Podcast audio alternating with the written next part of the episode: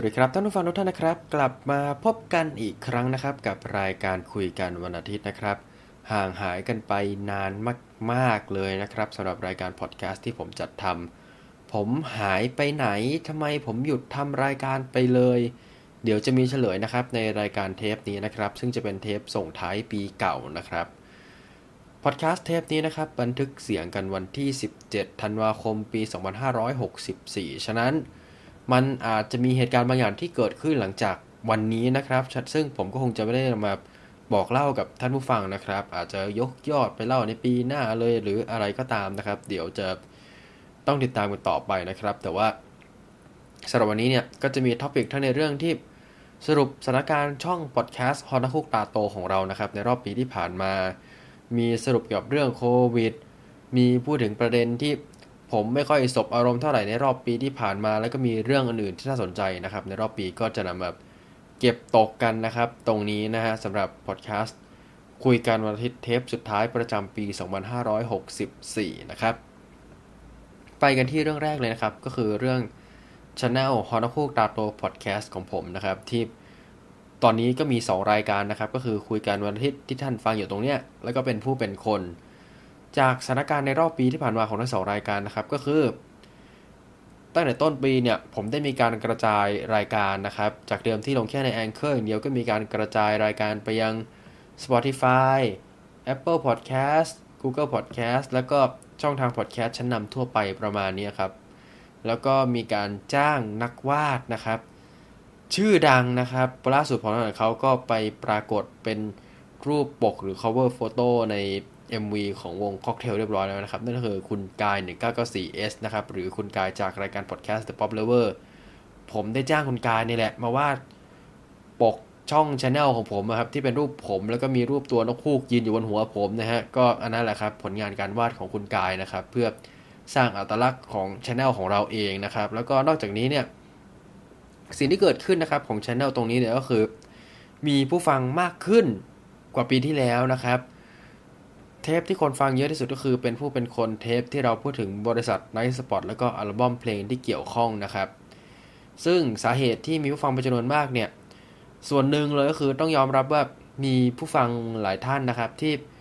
นำรายการของเราเนี่ยไปกระจายไปช่วยเผยแพร่ต่อนะครับทำให้ได้ผู้ฟังที่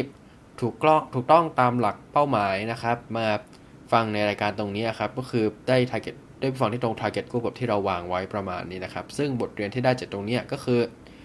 รายการพอดแคสต์ที่ดีเนี่ยต้องมีผู้กระจายสารที่ดีด้วยครับ ก็คือมันไม่ใช่แค่ว่าแบบเอออัพขึ้นไปแล้วหวังว่าจะมีคนมา search เข้ามาดูมาอะไรประมาณนี้ก็อาจจะต้องพึ่งพาผู้แชร์นะครับที่สอดคล้องกับกลุ่ม target group ของรายการ ซึ่งมันก็จะสอดคล้องกับเรื่องที่ว่ารายการแต่ละรายการก็ต้องมี positioning ชัดเจนอะไรประมาณนี้ด้วย ซึ่ง สิ่งที่ผมทำอยู่ทุกวันนี้ที่ฮอนคุกตัดตัวพอดแคสต์เนี่ย มันผิดกับทุกอย่างที่ผมร่ำเรียนมาจากวิชาการตลาดเลย channel ของผมไม่ค่อยมี brand identity ที่ชัดเจน รายการทั้งสองไม่ได้มี positioning ชัดเจนว่า เจาะกลุ่มคนฟังเพลง เจาะกลุ่มคนอะไรยังไงประมาณนั้น เพราะว่าเนื้อหาก็จะค่อนข้างหลากหลายคุยกันวันอาทิตย์ก็จะเน้นเหมือนสรุปท็อปิกที่เกิดขึ้นในรอบสัปดาห์ ส่วนเป็นผู้เป็นคนก็จะเป็นเรื่องที่น่าสนใจ เรื่องที่ เกิดขึ้นในอดีต หรือประเด็นที่ผมอยากพูด แต่อาจจะไม่ได้เกิดขึ้นกับข่าวและเหตุการณ์ปัจจุบันอะไรประมาณนี้ครับ ก็จะตีกว้างๆแบบนั้นอาจจะไม่ได้ positioning ชัดเจนเท่าไหร่ แต่ว่า ในแง่ดีครับก็คือเราก็ได้พูดในเรื่องที่เราชอบเราสนใจ เช่นเรื่องของบริษัทไนท์สปอร์ตหรือเรื่องที่เออ40 ปี MTV ประมาณนี้ครับก็เป็น2เทปที่ผมมีความสุขมากในการจัดรายการหาข้อมูลทำสคริปต์ตัดต่ออะไรประมาณนี้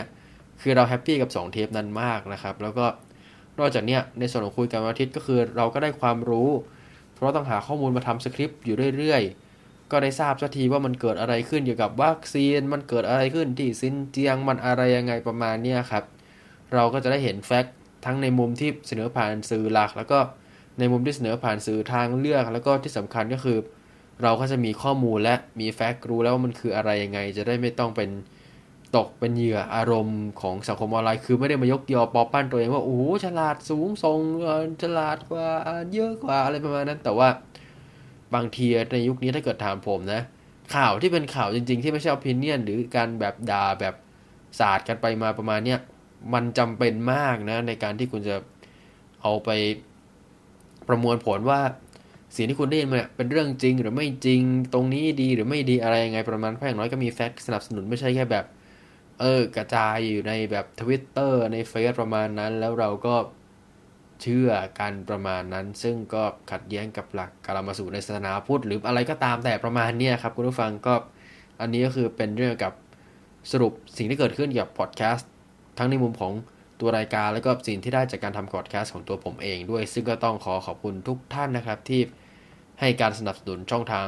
ฮอนคูกตาโตพอดแคสต์แล้วก็รายการทั้งสองรายการมาจนถึงทุกวันนี้นะครับ เอาละครับคุณผู้ฟังข่าวใหญ่ตอนนี้ไม่มีอะไรจะข่าวใหญ่ไปกว่าเรื่องของโควิด ที่มันก็ไม่จบไม่สิ้นสักทีอย่างที่ผมเคยเล่าให้ฟังนะครับ ว่ามันเหมือนไอ้พวกฆาตกรในหนังฝรั่งสมัยก่อนนะครับ พวกเจสันวอร์ฮิสเฟรดดี้ครูเกอร์ชักกี้ไมเคิลไมเออร์สอะไรประมาณนี้ครับไอ้ที่มันตายแล้วครับ ในตอนที่แล้วอยู่ดีมันก็จะฟื้นขึ้นมาในภาคต่อมาแล้วก็ไล่ฆ่าต่อไปเรื่อยๆ ซึ่งโควิดก็เหมือนกันนะครับ เหมือนหนังเจสันนะฮะ คุณเห็นมันโดนขวานปักหัว ตายกระดิ้นกระดิ้นดิ้นกระเดวกระเดวตอนจบปุ๊บอยู่ดีตอนถัดมาฟ้าผ่ามันก็ฟื้นขึ้นมาใหม่อะไรอย่างนี้มันก็เหมือนโควิดนะครับที่มันก็จะกลับมาใหม่เรื่อยๆ เช่น รอบนี้นะครับที่มันก็กลับมาอีกครั้งหนึ่งแล้วนะครับสำหรับสายพันธุ์ใหม่นะครับ สายพันธุ์ที่ตอนแรกมีเขาตั้งชื่อกันว่า New หรือ NU ครับคือตั้งชื่อตามตัวเลขกรีก ซึ่งหลายคนก็ตั้งข้อสังเกตว่ามีการข้ามตัวเลขที่มีการสะกดว่า XI ซึ่งมันก็จะคล้ายๆ กับชื่อของผู้นำจีนนะครับ ก็เลยโดนตั้งข้อข้อหาไปว่าองค์การอนามัยโลกหัวกับจีนหรือเอาใจจีนหรืออะไรยังไงหรือเปล่าถึงได้แบบเจตนาเลี่ยงคำว่าสีออกไปประมาณนี้ครับ แต่ว่า ตอนแรกก็มีการการตั้งชื่อสายพันธุ์เนี่ยว่า New ซึ่ง ผมก็ไม่เป็นอันทำอะไรนอกจากฟังเพลงของ Limp Bizkit ทั้งวันนะครับ ตลอดที่มีการได้รับข่าวนี้ เพราะว่ามันเห็นคำว่า NU มันนึกถึง New Metal หรืออะไรประมาณนั้นมากกว่าจะเป็นตัวใครว่าเอ่อโควิดสายพันธุ์ใหม่ประมาณนั้น แต่สุดท้ายก็มีการเปลี่ยนชื่อนะครับ เป็นโอมครอนนะครับ คือสะกด O M I C R O N ซึ่งทุกวันนี้ทีวีไทยหลายช่องก็ยังโอไมครอน หรือโอมิครอน แต่ว่าผมไปเช็คมาแล้ว ฝรั่งคืออ่านว่าโอมาครอนประมาณนี้ครับโอมาครอนประมาณนี้แล้วก็ อีกสาเหตุหนึ่งที่เขาเปลี่ยนชื่อจากสายพันธุ์นิวเป็นสายพันธุ์โอมาครอน เพราะว่าถ้าเกิดสายพันธุ์ชื่อว่านิวหรือ NU เนี่ย เวลาออกข่าวสมมติที่เป็นข่าววิทยุหรือข่าวที่เป็นทีวี แต่ไม่มีการขึ้นตัวหนังสือเขาก็จะพูดว่า new variant หรือว่าแบบซึ่งมันก็พ้องเครื่องคำว่า new ตรงเนี้ยที่เป็นเลขกรีกเนี่ย ก็จะพ้องเสียงคำว่า new ที่เป็น new ที่เป็นสายพันธุ์ใหม่อีก ปัญหาคือถ้าเกิดมันมีสายพันธุ์ที่มันใหม่กว่า e nu ตรงเนี้ยเขาก็จะพูดออกทีว่า new variant คนดูก็จะงงแล้วแบบเอ มันหมายถึงสายพันธุ์ไหนมันอะไรยังไงประมาณนี้ครับ ก็อันนี้ก็คือสิ่งที่เกิดขึ้น ซึ่งสิ่งที่หลายคนทราบกันก็คือ มันระบาดจากในแอฟริกา แต่ก็มีหลายกระแสที่ระบุว่า มีการค้นพบเชื้อในแถบประเทศอื่นๆก่อนหน้านี้ แต่ว่ามันมาระบาดเยอะที่แอฟริกาแอฟริกาก็เลยเหมือนกลายเป็น แพะไปซึ่งผมก็ไม่แน่ใจนะครับ ว่าจะเชื่อทฤษฎีไหนดี แต่ว่าจนถึงทุกวันนี้สิ่งที่เกิดขึ้นก็คือ เชื้อระบาดได้ง่ายมาก แพร่กระจายได้เร็วนะครับ โดยเฉพาะในอังกฤษ ซึ่งท่านที่เป็นคอบอลก็คงจะเห็นสิ่งที่เกิดขึ้นกับพรีเมียร์ลีกตอนนี้แล้วนะครับ แล้วก็อัตราการเสียชีวิตค่อนข้างต่ำอันนี้คือสิ่งที่เกิดขึ้นนะตอนนี้นะครับ แต่ยังไม่มีใครรู้เนี่ยคนว่าโอมาครอนมันจะกระจายแบบปลายสายพันธุ์ รุนแรงขึ้นหรืออะไรขึ้นหรือเปล่าประมาณนี้ก็ต้องติดตามกันต่อไปนะครับ แล้วก็สำหรับสถานการณ์โควิดไทยในรอบปีที่ผ่านมานะครับ หลายท่านก็อาจจะสงสัยนะครับ ว่าผมคิดยังไงกับสิ่งที่เกิดขึ้นในประเทศไทยในรอบปีที่ผ่านมา มีหน่วยงานหนึ่งที่สรุปเมนไอเดียของผมส่วนหนึ่งไว้แล้ว ก็คือเป็นหน่วยงานที่เรียกกันว่า Global Health Security Index ซึ่งจัดอันดับประเทศที่ รียมตัวตั้งรับต่อโควิดได้ดีที่สุดนะครับ ทั่วโลกประมาณร้อยกว่าประเทศนะครับ 195 ประเทศเนี่ย ก็จะแบ่งเทียร์สกอร์ไปว่า 80ถึง100 คือเกณฑ์ดีมาก 60.1ถึง80 คือดี 40.1ถึง60 คือพอใช้ 20.1ถึง40 คือค่อนข้างแย่แล้วก็0ถึง20 คือแย่นะครับ ซึ่ง ประเทศไทยของเรานะครับ ได้คะแนนทั้งสิ้น 68.2 คะแนนนะครับ ในบรรดา 195 ประเทศทั่วโลก ไทยอยู่ที่อันดับ 5 หลายท่านตอนนี้อาจจะดีใจปรบมือโหเฮประมาณนี้นะครับ เดี๋ยวไปดูอันดับหนึ่งก่อน อันดับหนึ่งก็คืออเมริกานะครับ 75.9 คะแนนนะครับ เป็นอันดับหนึ่งจาก 195 ประเทศ ทีนี้ถามว่าทำไมไทยขึ้นไปถึงอันดับ 5 ได้นะครับ ก็ต้องเล่าก่อนว่าทางหน่วยงานตรงนี้เนี่ย Global Health Security Index เนี่ยเขาประเมินปัจจัยต่างๆจาก 6 ปัจจัยนะครับ ก็คือ การป้องกันโรค การตรวจจับโรค การตอบสนองต่อโรค สุขภาพ กฎเรื่องของแบบพฤติกรรมประชากรต่างๆ อะไรประมาณนี้ แล้วก็มีเรื่องของความเสี่ยงนะครับ ซึ่งคะแนนการตรวจจับของเราอยู่ที่ประมาณ 91.5นะครับ ถือว่าทำคะแนนได้ค่อนข้างดีมากเลยนะครับ แล้วก็ มันก็ทำให้หลายคนที่เคยมีความเชื่อแบบโอ้ยไทยเจอน้อยเพราะตรวจน้อยหรือเปล่าอะไรประมาณนั้นก็เบาใจไปได้ส่วนหนึ่งแล้วนะครับ เพราะว่าเราคะแนนตรวจของเราก็ถือว่าใช่ย่อยเลยนะครับสำหรับตรงหน่วยงานตรงนี้ครับ ที่เขาทำสรุปออกมา ซึ่งหลายคนก็คงจะบอกว่า อุ๊ยรัฐบาลเก่งมากเลยคะแนนดีอย่างนั้นอย่างนี้ แต่สิ่งหนึ่งที่ สำนักข่าวในเมืองไทยไม่ค่อยนำมาเผยแพร่กันนะครับ ก็คือ คะแนนในหัวข้อสุดท้ายครับ risk หรือความเสี่ยง คะแนนในหัวข้อ risk นะครับ มันจะมีอยู่ข้อหนึ่งนะครับ ที่เขาตั้งชื่อไว้ว่า political and security risk หรือความเสี่ยงในด้านการเมืองและความมั่นความปลอดภัยนะครับ จากบรรดา 195 ประเทศ ไทยอยู่อันดับที่ 149 นะครับทำคะแนนไปได้ทั้งสิ้น 41.6 คะแนนเต็ม 100 คะแนนนะครับ ถามว่าทำไมคะแนนของไทยต่ำขนาดนั้น คะแนนตรงเนี้ยเขาจะประเมินจากเรื่องเกี่ยวกับประสิทธิภาพในด้านของการเมืองในประเทศไทย เช่น เรื่องของการออกกฎระเบียบ ความคล่องตัวของกฎระเบียบต่างๆจำนวนกฎที่มากมายเกินไป มีไหมมีเรื่องกับคะแนนคอร์รัปชัน มีเรื่องเสถียรภาพทางการเมืองมีเรื่องความไม่สงบทางการเมืองโน่นนี่นั่นอะไรประมาณนี้ครับ คือมันมีหลายปัจจัยกองอยู่ตรงนี้ ซึ่งเราก็ไม่เห็นนะครับว่าคะแนนช่องไหนได้เท่าไหร่ประมาณนั้นนะครับ ในหัวข้อย่อย แต่ว่าคะแนนตรง 149 เต็ม 195 ตรงเนี้ยมันก็จะท้อนเห็นแล้วว่า โอเคแหละ หน้าด่าน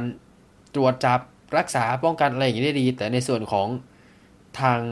ผู้ออกกฎ ผู้ออกมาตรการต่างๆ ตรงนี้เนี่ย มันก็จะมีคำถามตามมาต่อว่า พวกเขาทำได้ดีมากน้อยแค่ไหนรอบปีที่ผ่านมา และเราจะมั่นใจได้ไงว่าเหตุการณ์แบบที่เกิดขึ้นในรอบปีที่ผ่านมาเนี่ย มันจะไม่เกิดขึ้นมาอีก ซึ่งก็จะมีบางคนบอกว่า มันเป็นโรคระบาดยังไงมันก็กลับมามันหนีไม่ได้ แต่เราลดความรุนแรงของมันได้ และมันจะ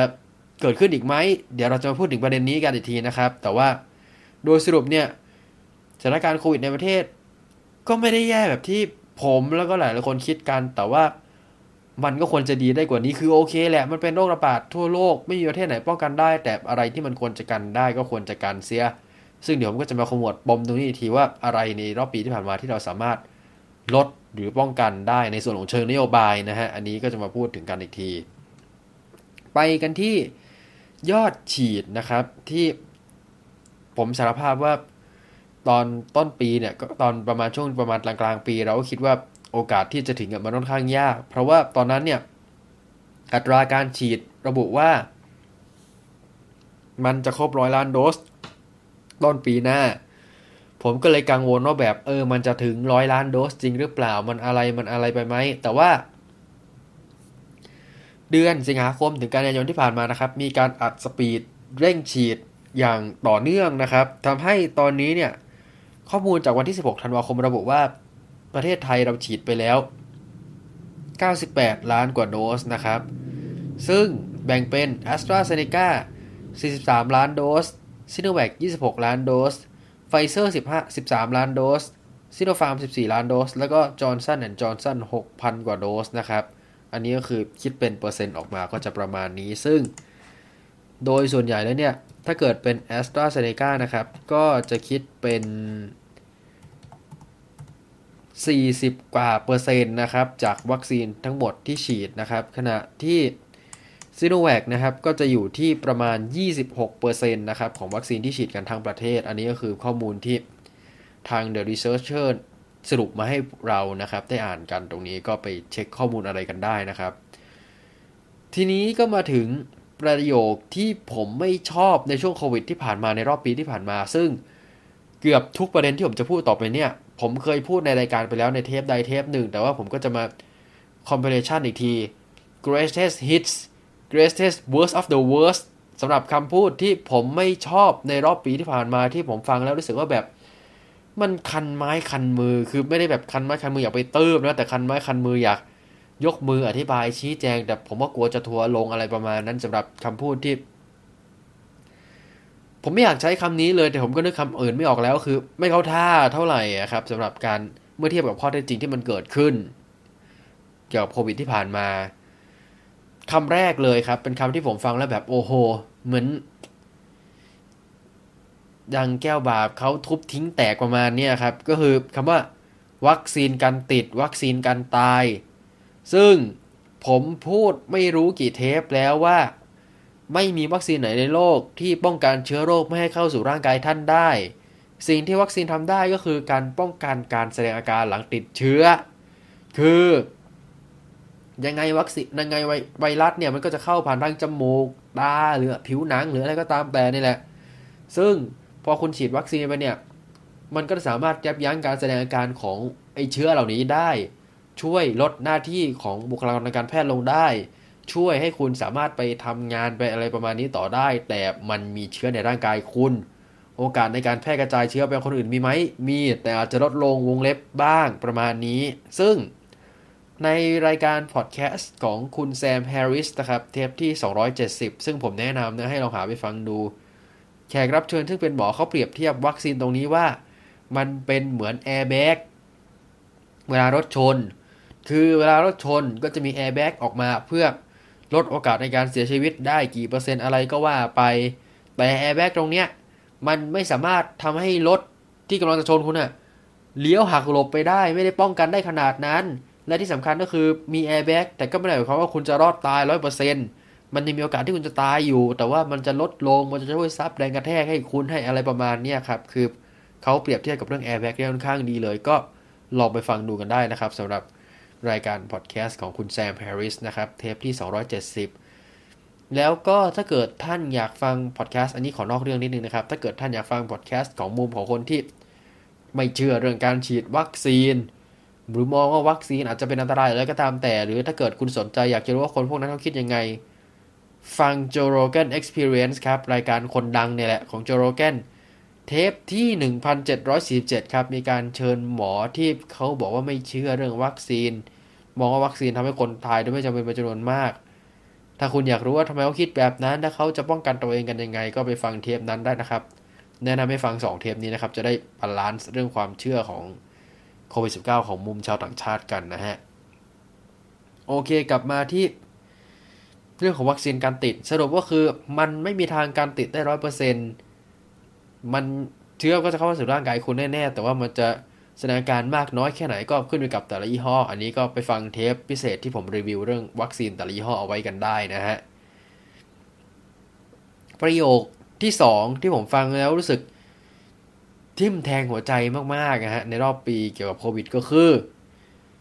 ซิโนแวคดีกว่าวัคซีนตะวันตกเยอะ ซึ่งส่วนมากที่ยกประโยคนี้กันเขาก็จะกล่าวอ้างทำนองว่านี่ไง จีนฉีดซิโนแวคตัวเลขผู้ติดเชื้อเลยน้อย ฝรั่งมันฉีด mRNA คนติดเชื้อเยอะยังตายเลย แสดงว่าวัคซีนนันเทพไม่จริงหรอกมันอะไรอย่างนี้ ซึ่งเรามาวิเคราะห์กันทีละข้อกันนะครับ ประเด็นแรกซิโนแวคมันไม่ได้เป็นน้ำเกลือหรือน้ำจืดแบบที่หลายคนว่ากัน ซึ่งเราเคยรีวิวไปแล้วว่า มันลดอัตราการ ตายลดอัตราการเข้าโรงพยาบาลได้จริง อันนี้มีเคสในชิลีแล้ว อันนี้ผมก็เล่าเอาไว้ ซึ่งเคสในชิลีก็คือมันลดตรงนั้นได้จริง แต่ว่าประเด็นคือเชื้อภูมิตกเร็วมากประมาณนี้ครับ ก็คือทำให้หลายคนก็ตั้งข้อสังเกตว่าซิโนแวคอาจจะเหมาะกับการเป็นวัคซีนขัดตาทับ มากกว่าจะเป็นวัคซีนถาวรเพราะว่าภูมิตกค่อนข้างเร็วกว่า mRNA แล้วก็โอเคแหละ มันกันตายกันเสียชีวิตได้จริง แต่ว่า บูสเตอร์เข็ม 3 ต้องเตรียมพร้อมต้องอะไรประมาณนี้ครับ ก็คือเป็นข้อมูลอันนี้จาก New England Journal of Medicine นะครับ แล้วก็สำหรับตัวเลข เสียชีวิตในต่างประเทศช่วงนี้ ถามว่ามันเกิดอะไรขึ้นคำตอบคือ ตัวเลขผู้เสียชีวิตจำนวนมากในต่างประเทศตอนนี้เนี่ยส่วนใหญ่มาจากคนที่ไม่ได้ฉีดวัคซีน ซึ่ง เดี๋ยวผมจะแจกแจงตัวเลขให้ฟังอันนี้เป็นตัวเลขของอเมริกานะครับ ว่ามันเกิดอะไรขึ้น ตัวเลขผู้เสียชีวิต ส่วนใหญ่ทำไมมาจากคนที่ไม่ได้ฉีดวัคซีนหรืออะไรประมาณนี้ครับ สรุปก็คือ topic เนี่ยเรามองว่าซิโนแวคก็ไม่ได้แย่ขนาดนั้น และมันก็ไม่ได้ดีขนาดนั้น เช่นเดียวกับไฟเซอร์โมเดอร์นาหรืออะไรก็ตามจอร์นสันและจอร์นสันมันก็ไม่ได้แย่ แต่มันก็ไม่ได้ดีแบบที่หลายคนคิดกัน มันก็คือวัคซีนธรรมดาเนี่ยแหละ ที่ป้องกันการตายป้องกันการเสียชีวิตได้ แต่ป้องกันการแสดงติดอาการหลังติดเชื้อเท่าไหร่ก็นั่นแหละ ที่มันต่างกันตรงนี้แหละ ที่มันจะลดช่วยลดเรื่องของหน้าที่บุคลากรในการแพทย์ได้ช่วยยับยั้งอาการโน่นนี่นั่นอะไรประมาณนี้ได้อะครับ อันนี้ก็คือในมุมของผมนะไม่แน่ใจตรงกับที่ท่านคิดหรือเปล่า แต่ว่า ในแง่ของวัคซีนเนี่ย ทางบ้านเราก็ควรจะมีการ จองหรือจัดหา AstraZeneca แล้วก็ตัวไฟเซอร์ก่อนเนิ่นๆ ตามคิว ส่วนตัวไฟเซอร์อย่างที่บอกไปแล้วมันมีการกันสินค้าไม่ออกนอกอเมริกาจริง มันมีสั่งแล้วไม่ใช่ว่าจะได้ของเลยหรืออะไรประมาณเนี้ยจริง ส่งช้าแบบที่ผมเคยเล่าไปก็เหมือนที่เคยมันเคยมีมาแล้วครับ ส่งถึงอิตาลีไม่ตามโควตาที่กำหนดส่งถึงประเทศนั้นประเทศนี้ช้าเพราะไฟเซอร์ติดนั่นติดนี่ก็ไปย้อนฟังกันได้นะครับ แต่ว่ามันต้องควรจองแต่เนิ่นๆก่อนอยู่แล้วแหละ ไม่ใช่ว่าแบบ ที่เกิดขึ้นถ้าเกิดถามผมนะควรจะมีการจองก่อนเนิ่นๆได้ของเร็วหรือช้าก็อีกเรื่องหนึ่งเพราะเราก็มีวัคซีนขัดตาทับอยู่ระดับหนึ่งแล้ว ประมาณนี้นะครับ แล้วก็สุดท้ายเนี่ยการที่จะเอาเรื่องตะวันออกกับตะวันตกมาเปรียบเทียบว่าวัคซีนเชื้อตายดีกว่าวัคซีนเอ็มไอจริงไหมผมคิดว่ามันการเป็นมองที่แคบไปหน่อยมันอย่าลืมว่ามันมีเรื่องของการเมือง เรื่องของวินัยประชาชน แล้วก็เรื่องการให้ความร่วมมือของเอกชนเข้ามาเกี่ยวข้อง อันนี้ก็คือ 3 ประเด็นหลักสำหรับผมนะว่า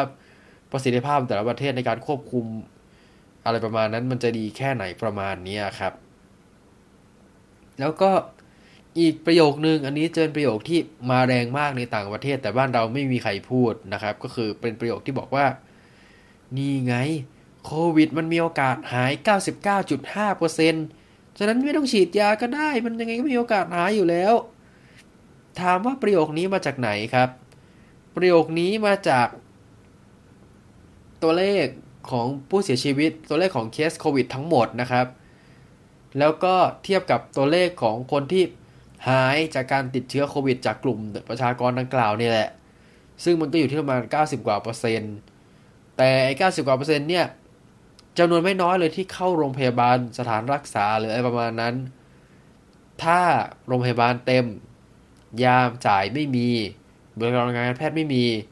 ตัวเลขที่จะหายจาก 90 กว่าเปอร์เซ็นต์เนี่ยก็จะลดลงไปเยอะมาก เหลือ 70 กว่าเปอร์เซ็นต์หรืออะไรประมาณนี้ ฉะนั้นการที่บอกว่าเชื้อจะหาย 99.5%เองได้ไม่ต้องพบแพทย์ไม่ต้องฉีดยาอะไรประมาณนั้น จึงเป็นการเหมือนตัด factor เรื่องเอ่อระบบสาธารณสุขไป ซึ่งเรามองว่ามันอันตรายนะถ้าเกิดจะคิดอะไรแบบนี้ฮะซึ่งก็โชคดีที่บ้านเรายังไม่มีไม้เสร็จในลักษณะดังกล่าวเกิดขึ้นนะฮะ หรือมีแล้วแต่ก็ไม่ทราบนะครับ อันนี้ก็ไม่แน่ใจเหมือนกันนะฮะ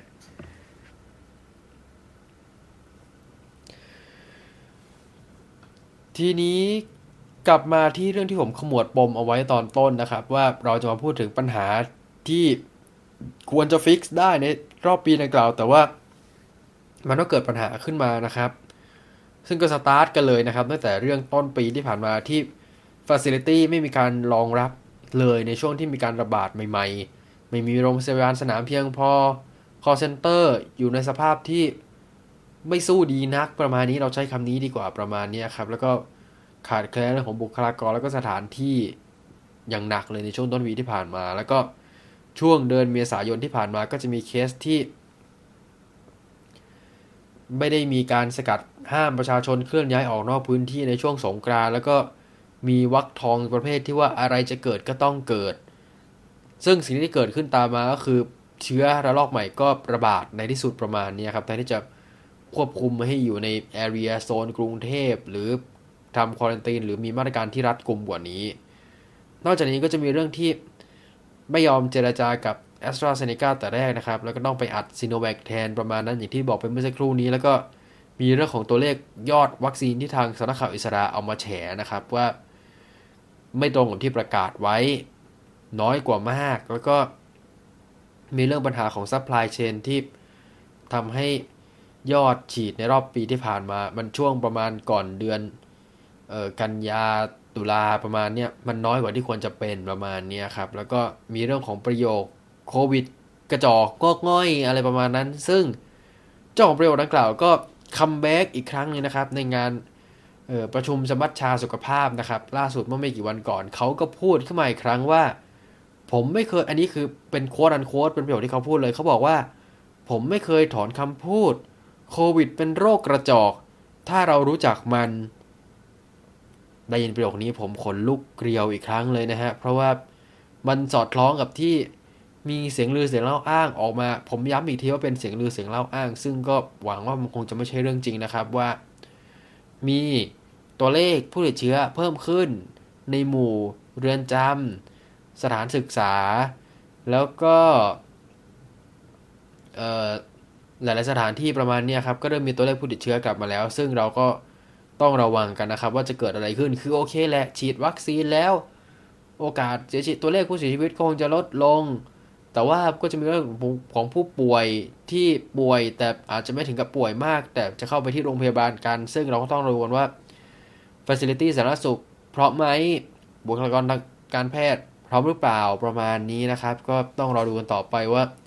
ฟ a c i l i t y บ้านเราพร้อมมากน้อยแค่ไหนประมาณนี้นะครับ แต่ว่าการที่ออกมาพูดว่าโควิดเป็นโรคกระจอกอันนี้ก็จะพูดยังไงเดียลองคุยกับญาติของผู้ที่เสียชีวิต หรืออะไรประมาณนี้ดูไหมฮะว่าแบบเขาจะคิดยังไงกับเรื่องดังกล่าว แล้วก็มีเรื่อง อีกเรื่องหนึ่งที่เป็นพีคมากในรอบปีที่ผ่านมาก็คือเรื่องที่รัฐบาลกับกทมไม่ลงรอยกันในด้านของการให้ไปฉีดวัคซีนให้นู่นให้นี่กันหรืออะไรประมาณนี้ ซึ่งมันก็จะส่งผลต่อการเลือกตั้งผู้ว่ากทมที่ผ่านกำลังจะถึงนี้ด้วยว่า เออ ผู้ว่าคนนี้เขาจะรับมือกับเหตุการณ์ดังกล่าวยังไง ถ้าเกิดมันจะมีอะไรประมาณนี้อีกประชาชนจะเชื่อใจได้มากน้อยแค่ไหนหรืออะไรประมาณนี้นะครับ แล้วก็ทีนี้ก็มาถึงเรื่องที่ผมหายไปกันบ้างนะครับ ว่าผมหายไปไหนในรอบ หลายสัปดาห์ที่ผ่านมาที่ผมไม่ได้มีการจัดพอดแคสต์เลยประมาณนี้ครับ ผมหายไปช่วยงานที่โรงพยาบาลแห่งหนึ่งเป็นงานเกี่ยวกับการฉีดวัคซีนโควิดนี่แหละ ก็คือเป็นกึ่งกึ่ง volunteer แต่ว่าเป็น volunteer ที่ได้เงิน ก็คือเหมือนเขาแบบหาคนนอกประมาณนี้ครับมาช่วยเรื่องจัดคิว วัดความดันเช็คนู่นเช็คนี่กับการฉีดวัคซีน แต่ว่าการฉีดก็จะฉีดโดยพยาบาลแล้วก็บุคคลที่เกี่ยวข้องทางด้านการแพทย์อยู่แล้ว หลักๆก็คือผมจะไปช่วยในโซนแจกบัตรคิวตรวจปวดผู้ป่วยอะไรประมาณนี้ครับ ซึ่งสิ่งที่ผมเจอจากการทำงานตรงนี้คือ ยังมีหลายคนที่ไม่ได้เข็มหนึ่งเยอะกว่าที่คิดมาก เพราะว่าเวลาเราเช็คตัวเลขในเว็บก็จะขึ้นว่าร้อยเปอร์เซ็นต์ ชาวกรุงเทพได้วัคซีนหมดแล้ว วงเล็บจริงหรือเปล่า สิ่งที่ผมเจอก็คือจะมีชาวต่างชาติ หลายคนหรือมีรายงานนอกระบบประมาณนั้นที่ยังไม่ได้รับวัคซีนเลยแม้แต่เข็มเดียวประมาณนั้น ซึ่งพวกเขาก็ค่อนข้างน่าเป็นห่วงนะครับ ในแง่ของแบบเออภูมิคุ้มกันหลังติดเชื้อมันจะอะไรยังไงประมาณนี้ นอกจากนี้ก็จะมีเรื่องของชาวต่างชาติที่ไม่ได้นิส ทุกคนอันนี้เป็นไม่ได้แบบเออ racism เหมือนมานั้นมันคือเรื่องจริง เพราะมันเคยมีเคสที่มีชาวต่างชาติจำนวน 5-6 คน ลงทุนปลอมเอกสารมาเพื่อฉีดวัคซีน โดยอ้างว่าตัวเองป่วยเป็นโรคโน่นโรคนี้จะขอฉีดตามเกณฑ์ แต่สิ่งที่เราเจอก็คือ ใบรับรองแพทย์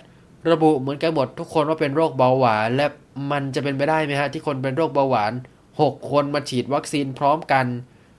ด้วยใบรับรองแพทย์ที่ออกจากโรงพยาบาลเดียวกัน เซ็นด้วยหมอคนเดียวกัน เวลาเดียวกัน แต่เขียนโรคเบาหวานเหมือนกันทุกคน อันนี้คือเป็นเคสที่ค่อนข้าง peak พอสมควรแต่ผมไม่ได้เจอโดยตรงนะ แต่มีพี่ที่ไปช่วยงานตรงนั้นเขาเล่าให้ฟังอีกที แล้วก็จะมีเรื่องที่เด็กๆมาฉีดวัคซีนกันนะครับ ซึ่งก็จะมีทั้งโรงเรียนนานาชาติ โรงเรียนไทยแล้วก็อื่นๆ ซึ่ง สิ่งที่เราเจอแล้วก็เป็นประเด็นที่น่าสนใจมากคือ วินัย ของเด็กแต่ละโรงเรียน ซึ่งผมไม่ได้บอกว่าที่ไหนดีกว่าด้อยกว่าประมาณนั้น แต่ว่าสิ่งที่เราเจอก็คือ ถ้าเป็นเด็กโรงเรียนไทย ครูจะกวดขันเข้มงวด ลิสต์มาโดยละเอียดเลยว่าต้องเอาเอกสารอะไรมาบ้าง พอถึงเอกพอถึงสถานที่จริงก็จะมา ยืนเช็คเลยว่าแบบไหนเอาเอกสารมาครบไหมแต่งอะไรประมาณนี้หรือเปล่าแล้วก็มาเช็คการแต่งกาย แต่งกายเรียบร้อยไหมนี่เธอครูบอกแล้วใช่ไหมทำไมห้ามใส่อะไรอย่างนี้ประมาณนี้ครับ แล้วก็จะพอมีการตรวจเอกสารครบโน่นนี้ประมาณนั้นก็คือเหมือนครูมาทำงานเป็นทีมมาช่วยอะไรประมาณนี้เลย แต่ว่า ถ้าเกิดเป็นเคสโรงเรียนนานาชาติเนี่ย บางทีเขาจะไม่ได้เอาสตาฟมาช่วยด้วยตรงนี้ แต่ว่าปัญหาสิ่งหนึ่งที่เราพบก็คือ โรงเรียนจะส่งเมลไปให้นักเรียน และเหมือนให้นักเรียนรับผิดชอบตัวเองว่าเออต้องไปแจ้งผู้ปกครองนะ ว่าแบบมีใช้เอกสารโน่นนี่นั่นอะไรประมาณนั้น ซึ่ง สิ่งที่พบก็คือ จะมีแค่จำนวนหนึ่งเท่านั้นที่เตรียมเอกสารมาครบตามที่เราส่งเมลไปทางโรงพยาบาลส่งเมลไป แต่โดยส่วนใหญ่ก็คือ มาเตรียมเอกสารกันหน้างานเลย ซึ่งมันก็จะมีบางเคสประเภทที่ว่า ผู้ปกครองโวยวายว่าแบบ เออทำไมมาบอกกันหน้างานตอนนี้ทำไมโรงพยาบาลต้องนั่นต้องนี่ staff ที่ไปช่วยงานก็เลยต้องบอกว่าเออทางเราทางโรงพยาบาลส่งอีเมลไปแจ้งคุณมาแล้วนะคะ ว่าแบบต้องใช้เอกสารอะไรเรื่องนี้ ผู้ปกครองก็ไม่เชื่อจนกระทั่งเช็คเมลลูก พอเห็นว่าแบบเออลูกไม่ได้บอกปุ๊บก็มีการเอ็ดลูกต่อหน้าทุกคนแล้วแบบนี่ลูกทำไมไม่ทำอะไรอะไรประมาณนี้ครับ ก็คือ อันนี้คือเป็นเหมือน ไม่เชิงว่าเป็นข้อดีข้อเสียหรือแบบโรงเรียนไทยดีกว่าโรงเรียนฝรั่งดีกว่า แต่ว่าอันนี้คือเป็นเหมือนเกรดน่าสนใจจากที่ผมเจอจากการไปทำงานโรงพยาบาลตรงนี้ครับ ก็คือเราได้เห็นทั้งในมุมของสาธารณสุขได้เห็นทั้งในมุมของพฤติกรรมของเด็ก แต่ละโรงเรียนได้เห็นอะไรประมาณนี้ครับ ก็ถือเป็นประสบการณ์ที่ค่อนข้างเออดีเหมือนกัน แต่ว่ามันคืองานที่ผมไปทำวันทุกวันอาทิตย์ประมาณนั้น ซึ่งผมก็ทำงานประจำทุกวันจันทร์ถึงศุกร์อยู่แล้ว พอไปทำวันอาทิตย์อีกก็หมายความว่าแต่ละสัปดาห์จะมีวันหยุดแค่หนึ่งวัน ซึ่ง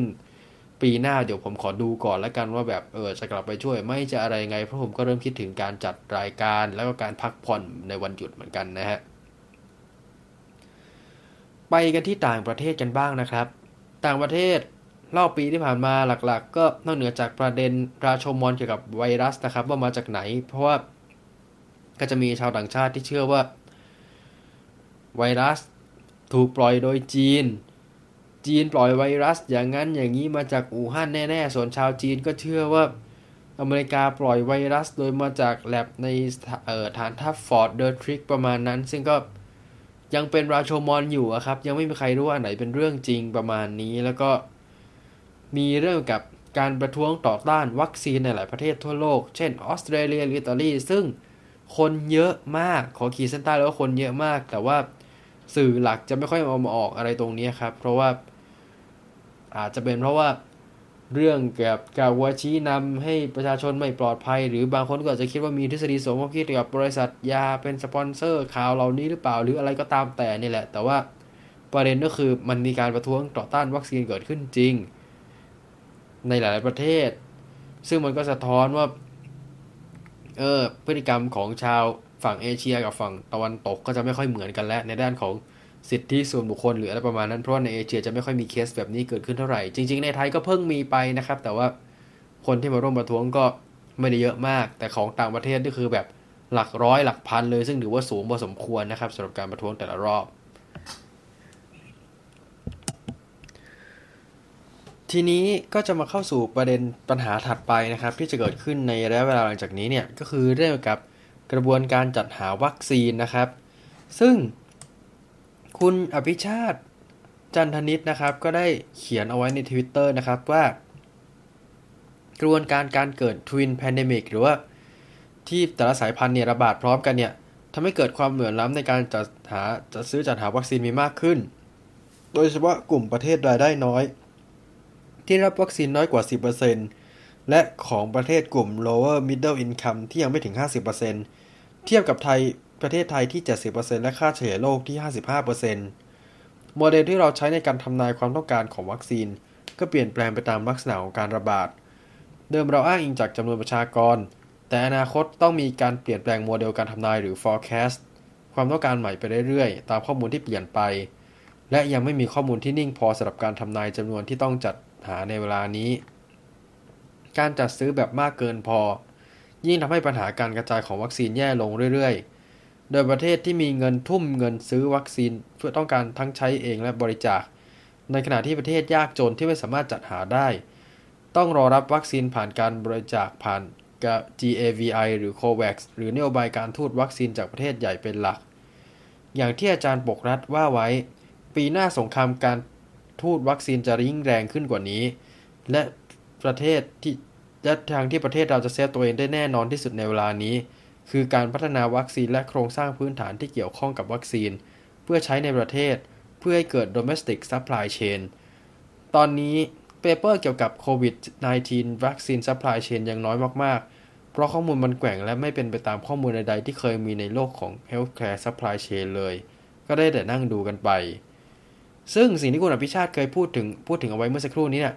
ก็จะคล้ายๆกับประเด็นที่เราเคย ตีแผ่ในรายการของเราเมื่อหลายเทปก่อนว่า หลายประเทศ อยู่ดีทำไมมารักเราเอ็นดูเราเป็นห่วงเราจะมอบวัคซีนให้เรากันทั้งนั้นเลย ซึ่งสุดท้ายมันก็คือคล้ายๆ กับเรื่องของ gunboat diplomacy ครับ เรื่องที่แบบเอาเรือรบเอาอะไรมานั้นเพื่อแบบหวังเรื่องของการทูตประมาณนี้ครับ แต่อันนี้ก็เป็นวัคซีน diplomacy ที่มีการกระจายวัคซีนไปยังประเทศต่างๆ เพื่อหวังผลทางด้านการทูตซึ่งเราเคยพูดถึงในรายการนี้ไปแล้วเช่นกันนะครับ คุยไปคุยมาเหมือนสรุป topic ที่เราเคยพูดถึงในรายการแล้วเลยนะฮะประมาณนั้นซึ่งปีหน้าเราก็ไม่ทราบแน่ชัดนะครับว่าทั้งทางฝั่งอเมริกาจะมีวัคซีนอะไรออกมาแจกอีก แล้วก็ฝั่งจีนจะมีอะไรที่แปลกใหม่กว่าวัคซีนเชื้อตายหรือไม่ประมาณนั้นก็ต้องรอดูในระยะยาวกันต่อไปนะครับว่าสงครามทางการทูตจะเกิดอะไรขึ้น แล้วก็สงครามที่จะเกิดขึ้นจริง ๆ ตอนนี้ครับสำหรับในส่วนของตัว ซีเรีย เอ้ยไม่ใช่ซีเรียสิยูเครนกับรัสเซียนะครับ แล้วก็มีเรื่องของจีนกับไต้หวัน ซึ่งเราก็ไม่รู้ว่าอะไรจะเกิดขึ้นก่อนกัน แต่ถ้ามันเกิดขึ้นเนี่ย ก็จะมีหลายประเทศมาหนุนหลังประเทศใดประเทศหนึ่งแน่ ๆ แล้วมันก็อาจจะบานปลายได้ในอนาคตนะครับ คล้ายๆที่เยอรมันบุกโปแลนด์เมื่อครั้งกระโน้นนะฮะ ซึ่งเราก็ไม่แน่ใจว่ามันจะเกิดอะไรขึ้นลักษณะนั้นอีกหรือเปล่าก็ต้องรอดูแล้วก็ภาวนานะครับว่า เรายังไม่พร้อมสำหรับสงครามโลกครั้งที่ 3 แล้วก็มันไม่ควรเกิดขึ้นในเจเนอเรชันไหนอีกเลยนะฮะ คือจบโรคระบาดแล้วมาต่อด้วยสงครามโลกอีก อันนี้มันก็ดูเดือดไปนิดนึงนะฮะ ถ้าเกิดถามผมนะครับ ก็ ทีนี้มาถึงประเด็นที่ผมจั่วหัวไว้เมื่อสักครู่นี้นะครับว่าตัวเลขผู้เสียชีวิตในกลุ่มประเทศตะวันตกเนี่ยมาจากคนที่ไม่ได้ฉีดวัคซีน อันนี้ผมเองจากข้อมูลในบทความของนิตยสาร Forbes นะฮะ เออเว็บไซต์ Forbes สิเขาบอกว่า จากบทความชื่อว่า 160,000 unvaccinated Americans died from COVID-19 since June shots could have saved them study finds หรือบอกให้หรือแปลเป็นไทยก็คือ ชาวอเมริกันที่ไม่ได้ฉีดวัคซีนจำนวน160,000 คน เสียชีวิตจากโควิด -19 ตั้งแต่เดือนมิถุนายนที่ผ่านมา การฉีดวัคซีนสามารถรักษาชีวิตพวกเขาได้ อันนี้อ้างอิงจากผลวิจัย อันนี้คือชื่อบทความนะครับ ซึ่งตัวบทความดังกล่าวก็ค่อนข้างยาวพอสมควร แต่เขาก็สรุปเอาไว้ว่า ตัวเลขผู้เสียชีวิตนะครับ สามารถลดลงได้นะครับ ถ้าเกิดมีการฉีดวัคซีน อันนี้เป็นรีเสิร์ชจากกลุ่มที่ชื่อว่า Kaiser Family Foundation หรือ KFF นะครับ ซึ่ง KFF ระบุว่า วิด -19 เป็นสาเหตุในการเสียชีวิตเป็นอันดับที่ 3 ของชาวอเมริกันในรอบปีที่ผ่านมานะครับ อันดับหนึ่งก็คือ โรคหัวใจนะครับ2มีผู้เสียชีวิต 2,000 คนต่อวัน แล้วก็อันดับที่ 2 ก็คือโรคมะเร็ง มีผู้เสียชีวิต 1,600 คนต่อวัน อันดับที่ 3 ก็คือโควิด -19 มีผู้เสียชีวิต 1,100 คนต่อวันนะครับ อันนี้คือที่อเมริกานะครับ แล้วก็สำหรับตัวเลข ผู้เสียชีวิตจากโควิด -19 จำนวน 33,000 คน ประมาณ 88%หรือคิดเป็น 29,100 คนเนี่ย เป็นกลุ่มคนที่ไม่ได้ฉีดวัคซีนนะครับ ซึ่งทาง KFF กระบุว่าการฉีดวัคซีนสามารถลดอัตราการเสียชีวิตลงได้มากนะครับ แล้วก็ในบรรดาของ 33,000 คนเนี่ย 8.8%หรือ 2,900 คน เป็นตัวเลขของคนที่ การฉีดวัคซีนไม่สามารถป้องกันการเสียชีวิตได้ แล้วก็ตัวเลข 1,300 คนตรงนี้เนี่ย เป็นตัวเลขของคนที่ฉีดวัคซีนแล้วแต่ว่าเสียชีวิตนะครับ หรือคิดเป็น 4%นั่นเอง ซึ่งก็อย่างที่บอกไปแล้วว่าเออวัคซีนการติดมันไม่มีเมื่อคุณฉีด แต่ว่ามันก็อาจจะมีโอกาสที่คุณเสียชีวิตได้ขึ้นอยู่กับปัจจัยในร่างกายขึ้นอยู่กับปัจจัยแวดล้อมอื่นๆประมาณนี้ ซึ่งจากข้อมูลจนถึงเดือนตุลาคมที่ผ่านมานะครับ โควิด -19 เป็นสาเหตุการเสียชีวิตอันดับหนึ่งของคนประชากรอเมริกันอายุ 45-54 ปี เป็นสาเหตุในการเสียชีวิตอันดับ 2 ของกลุ่มประชากร 25-44 ปี แล้วก็กลุ่ม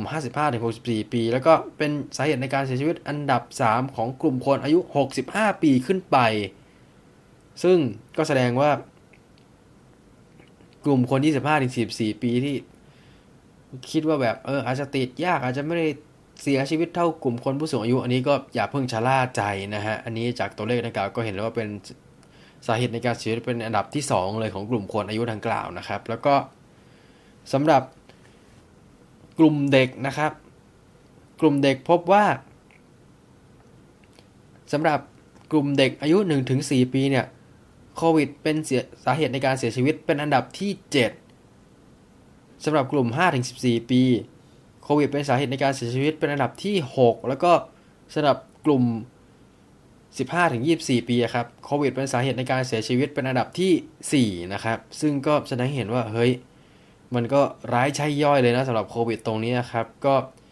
เราก็ยังคงต้องบอกเหมือนเดิมว่า ไม่ประมาทกาดอย่าตกแต่หลายคนก็อาจจะมีคำถามว่า แล้วเราต้องตั้งกาดไปจนถึงชาติหน้าเลยหรืออย่างไร มีความเห็นน่าสนใจในทวิตอันนึงครับ เป็นความเห็นที่มีบางประเด็นที่ผมเห็นด้วย แล้วก็มีบางประเด็นที่ผมก็คาใจอาจจะเอ๊ะเหมือนกันประมาณนี้ครับ เป็นความเห็นของผู้ใช้ Twitter ชาวต่างชาตินะครับ ชื่อว่าคุณวิลเลียมเออีเดนนะครับ หรือว่า at วิลเลียมเออีเดนนั่นเองนะครับ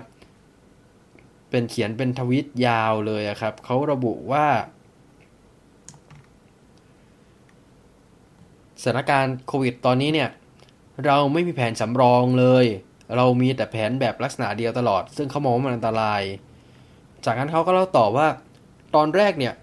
เขาก็เชื่อในแผนที่บอกว่ายอดผู้ติดเชื้อต้องเป็นศูนย์ประมาณนี้ครับเพื่อ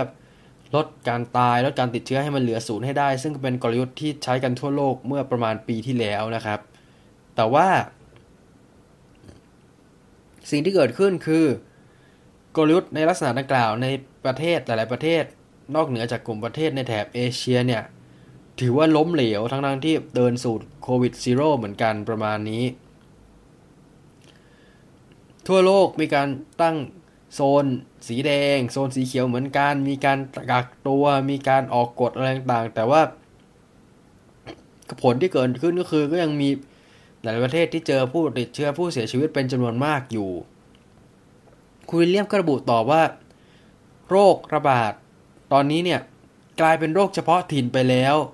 เพราะมันก็ยังมีบางท้องที่ที่มันมีการมีมีการระบาดอยู่ครับ แล้วก็ผู้มีอำนาจหลายคนก็ยังคงไม่รู้เรื่องนี้ว่ามันกลายเป็นโรคเฉพาะถิ่นไปแล้ว ทางออกสำหรับปัญหาดังกล่าวนะครับ ก็คือเรื่องของวัคซีน ซึ่งคุณวีระบุว่ามันดีกว่าที่เขาคิดไว้ตอนแรกมาก เพราะว่าตัววัคซีนตรงนี้เนี่ย สามารถลดการติดเชื้อลดลดเรื่องของแบบการแสดงอาการหลังติดเชื้อลดการเสียชีวิตลงได้ส่วนหนึ่ง แต่ว่าเมื่อเวลาผ่านไปโควิดก็จะมีสภาพคล้ายๆกับโรคไข้หวัดใหญ่ก็คือ เราต้องมีการฉีดวัคซีนกันทุกปี เพื่ออัปเดตภูมิคุ้มกันหรืออะไรประมาณนี้ครับ ก็คือจะต้องมีการปรับไปเรื่อยๆ ซึ่งคุณวิเลียมระบุว่า นี่แหละคืออนาคตของสิ่งที่ที่จะเกิดขึ้นเกี่ยวกับตัวโควิด -19 แต่ในมุมกลับกันภูมิคุ้มกันทั้งจากการฉีดวัคซีนหรือการติดเชื้อ สามารถช่วยป้องกันอาการร้ายแรงของโควิด -19 ได้ ถือเป็นข้อดีนะครับจากการมีภูมิคุ้มกันตรงนี้ครับ แต่ว่า อีกสิ่งหนึ่งที่คุณวิลเลียมตั้งข้อสังเกตเอาไว้นะครับ ก็คือเรื่องเกี่ยวกับการฉีดวัคซีนเป็นจำนวนมาก ซึ่งเขาบอกว่าตอนแรกทุกคนมีความเชื่อกันว่าการฉีดวัคซีนเป็นจำนวนมาก จะหยุดยั้งโรคโควิด ได้หยุดยั้งการแพร่กระจายได้ แต่ว่าสิ่งที่เกิดขึ้นคือ ถ้าคุณฉีดวัคซีน คุณปกป้องตัวเองจากอาการร้ายแรงของโควิด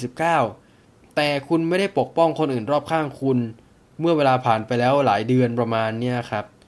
ทำให้คุณวิลเลียมมองว่านี่คือการตัดสินใจส่วนบุคคลและมันไม่ควรที่จะต้องมาสั่งทุกคนว่าต้องฉีดต้องบังคับ ต้องฉีดหรืออะไรประมาณนี้ ซึ่งเขามองว่ามันคล้ายกับกรณีของหน้ากาก ซึ่งคุณวิลเลียมมองว่ามันปกป้องผู้สวมใส่แล้วก็บุคคลที่อยู่รอบข้าง แต่เราสามารถเลือกได้ว่าจะใส่หน้ากากหรือฉีดวัคซีนประมาณนี้ครับ ซึ่งเขาบอกว่า policy ทั้งเรื่องของการฉีดวัคซีนแล้วก็เรื่องของการใส่หน้ากาก แล้วก็เรื่องกดออกกดสั่งปิดโน่นนี่นั่นที่เกี่ยวข้องเขาบอกว่ามันมองถึงเบนฟิตแต่ไม่ได้มองถึงต้นทุนหรือสิ่งที่จะต้องสูญเสียระหว่างทางประมาณนี้ครับ แล้วก็มีการระบุว่าคุณวิลเลียมก็พูดต่อว่า มันทำให้ต้องมีการเหมือนออกกฎว่าต้องฉีดวัคซีนตลอดไป แล้วก็ ส่งผลเสียเรื่องของการจ้างงานอะไรประมาณนี้ด้วยเพราะก็มีหลายบริษัทที่ระบุว่า ใครไม่ฉีดวัคซีนจะต้องออกจากงานหรืออะไรประมาณนี้ ซึ่ง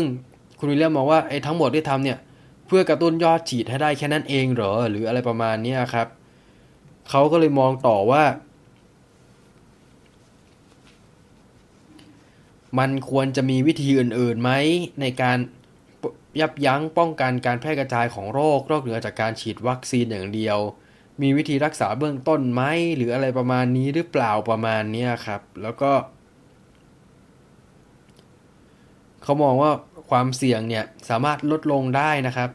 ถ้าหากมีการรักษาเบื้องต้นที่ถูกต้องแล้วก็ถูกวิธี แต่อีกมุมนึงเนี่ย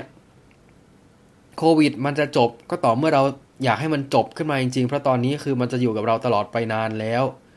ฉะนั้น นโยบายที่คุณวิลเลียมวางเอาไว้นะครับ ถ้าเกิดเขาเป็น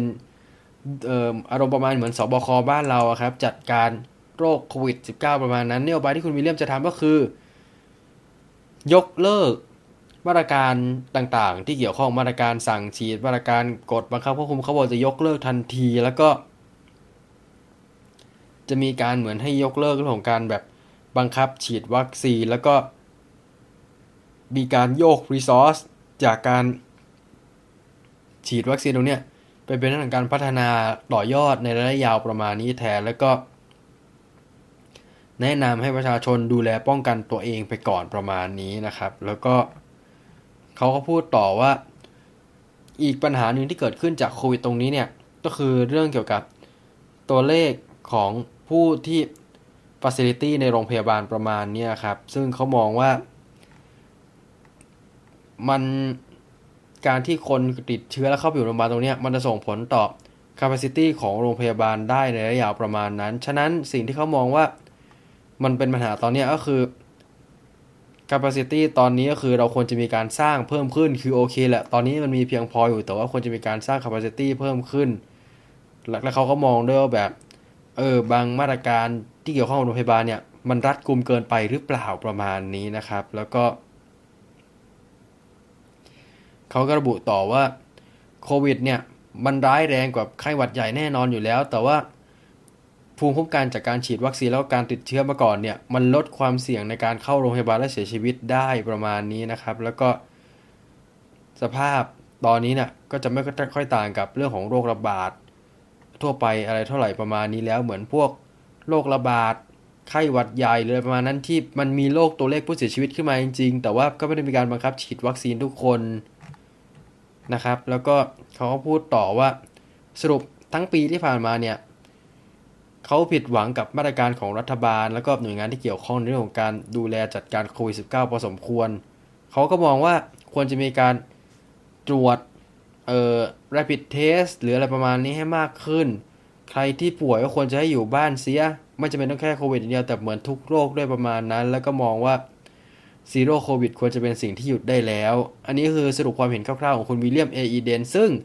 ประเด็นที่ผมไม่ค่อยเห็นด้วยเนี่ย ก็คือเรื่องของตัวการใส่หน้ากากประมาณนี้ครับ ที่เขาบอกว่าปกป้องเฉพาะคนที่นั่นอย่างเดียว แต่ว่าอย่างที่เราเคยเล่าไปในรายการตั้งแต่สมัยยังทำรายการที่ชื่อว่า COVID Daily เนี่ย ก็จะบอกแล้วว่ามันป้องกันการแพร่กระจายของเชื้อเปลี่ยนคนข้างนอกก็คือyou save แบบคนข้างนอกได้ด้วยประมาณนั้นเหมือนเน้น save คนที่อยู่รอบข้างเรามากกว่า save ตัวเองประมาณนั้น เพราะว่ามันการออกได้มากกว่าการการเข้านะครับ อันนี้คือที่เคยมีคนทำ research ไว้ แล้วก็เรื่องที่บอกว่าการบังคับฉีดวัคซีนหรืออะไรประมาณนี้ครับ ก็คือ มันจะท้อนในของพฤติกรรมผู้บริโภคที่เน้นเรื่องความเป็นปัจเจกมากกว่าในฝั่งตะวันตก คือโอเคแหละมันประเด็นนั้นส่วนหนึ่งแต่ว่ามองในแง่ของการ โรคระบาดการติดเชื้อและการเสียชีวิตอะไรประมาณนี้เนี่ย มันป้องกันการแพร่กระจายได้ไหมมันป้องกันได้ส่วนหนึ่งแต่อย่างที่บอกครับว่ามันเชื้อมันก็อยู่ในร่างกายเรามันก็มีโอกาสแพร่กระจายได้ แม้จะฉีดวัคซีนแล้วก็ตาม แต่ว่าถ้าเกิดฉีดวัคซีนเนี่ยมันก็มีภูมิมีอะไรประมาณหนึ่งมันก็เหมือนมีแอร์แบ็กมันอุ่นใจ เราก็เลยรู้สึกว่า ถ้าเกิด you จะฉีดวัคซีนแล้ว you ไปกินพวก ยา ivermectin กินวิตามินกินอะไรต่างเพื่อป้องกันมันก็ปลอดภัยกว่ากินวิตามินกิน ivermectin อะไรอย่างเดียวอยู่แล้วหรือเปล่า เพราะเราไม่มีใครรู้ว่า คุณติดเชื้อแล้วโอกาสหายมันจะเยอะจริงหรือเปล่า บางคนติดเชื้อแต่มีโรคแทรกซ้อนที่คุณไม่รู้ตัวคุณก็เสียชีวิตเลยหรืออะไรประมาณนี้ครับ อันนี้ก็คือมุมมองที่ผมมองต่างออกไปจากคุณวิลเลียม แต่ว่าประเด็นที่คล้ายกันก็คือเรื่องเกี่ยวกับนโยบายโควิดซีโร่ที่ เท่าที่ทราบคือเหมือนจะมีแค่จีนเป็นประเทศเดียวเองมั้งฮะที่ยังใช้ตรงนี้อยู่ทำให้จีนไม่ได้ส่งนักท่องเที่ยวหรืออะไรไปยังประเทศอื่นเลย ซึ่งก็มีคนตั้งทฤษฎีสมคบคิดว่า จีนต้องการทำให้ประเทศอื่นหิวโหยหรืออะไรอย่างนี้หรือเปล่าเป็นแผนทำลายเศรษฐกิจเพราะจีนปล่อยไวรัสอะไรออกมาใช่ไหมประมาณนั้นก็มีคนตั้งทฤษฎีออกมา แต่ว่า เราส่วนตัวเรามองว่าโควิด ให้ทุกคนเป็นศูนย์ให้อะไรเงี้ยมันคงจะยากแล้วล่ะ ฉะนั้นก็ต้องหาทางอยู่ร่วมกับมันยังไงให้ลดอัตราการสูญเสียให้มากที่สุด เตรียมฟาซิลิตี้ให้พร้อมไว้แล้วหรือยัง เตรียมวัคซีนไว้พร้อมแล้วหรือยัง เตรียมวิธีการรักษาเบื้องต้นไว้แล้วหรือยังข้อ 3 ที่สำคัญมาก ถ้าเกิดประชากรฉีดวัคซีนเยอะแล้ว เพราะว่าอย่างที่บอกไปว่า หลังจากนี้เนี่ยมันจะมีคนที่ฉีดวัคซีนครบ แล้วมีอาการคือไม่ถึงตายไม่ถึงเข้าโรงพยาบาลแน่ๆแต่ก็จะมีอาการไข้ขึ้นโน่นนี่นั่น คนกลุ่มนี้ก็จะแตกตื่นแล้วก็เข้าไปที่โรงพยาบาล ซึ่งก็อาจจะส่งผลต่อ facility ของโรงพยาบาลแทนที่จะเหมือนรับเคสคนที่จำเป็นจริงๆ ก็จะมารับเคสลักษณะนี้นะกล่าวแทนก็จะเกิดปัญหาขึ้นได้ การรักษาเบื้องต้นก็เลยเราก็เลยมองว่ามันเป็นเรื่องที่จำเป็นนะในระดับหนึ่ง แล้วก็ ถามว่าคิดยังไงกับยา ivermectin ที่ผมเคยพูดถึงในรายการบ่อยๆอยู่เนี่ย พูดกันแบบตรงไปตรงมาที่สุด ผมมองว่าควรจะมีหลักฐานมากกว่านี้ แต่ลึกๆแอบเชื่อว่ามันสามารถช่วยรักษาได้ คือ ถ้าถามผมนะ ผมมองว่ามันควรจะเอามาใช้กับคนที่ฉีดวัคซีนครบแล้ว มันไม่ควรใช้แบบ เออ ไม่ต้องฉีดวัคซีนก็ได้กิน ivermectin อย่างเดียวก็หายอะไรประมาณเนี้ยมันควรจะใช้เหมือนเพื่อลดโอกาสในการเข้าโรงพยาบาลลด facility ลดทลักคนที่ฉีดวัคซีนแล้วอะไรประมาณเนี้ยแบบที่ผมบอกไปอะครับ ก็คือ รักษาอยู่ที่บ้านเพราะฉีด วัคซีนไปแต่ถ้าเกิดติดเชื้อก็มีการแสดงอาการ หรืออาจจะมีโอกาส breakthrough ได้ ivermectin ก็อาจจะ 50 50 อาจจะช่วยได้หรือไม่ อันนี้ก็อาจจะต้องทดลองกันต่อไปในระยะยาวแต่เรามองว่า ดีกว่าให้ผู้ป่วยติดเชื้ออยู่บ้านแล้วแบบ เออ แบบไม่รู้ทำยังไงอะไรประมาณนี้มันมีมีโอกาสมากกว่าประมาณนั้น แล้วก็จะได้เป็นการทดลองกลุ่มวงกว้างไปในตัวด้วยประมาณนี้ครับ ถ้าเกิดถามผมนะ ซึ่งพอพูดถึงไอเวอร์เมตินก็จะวกมาถึงสิ่งที่ผมเกลียดในรอบปี อันนี้เป็นประเด็นที่ไม่เกี่ยวข้องกับโควิด และก็คือเรื่องของ half truth หรือการพูดความจริงเพียงครึ่งเดียว ซึ่งถ้าใครจำกันได้ ผมเคยพูดในรายการนี้ไปแล้วอิงจากคำบทคำยกย่องสรรเสริญมันบทสดุดีครับของทาง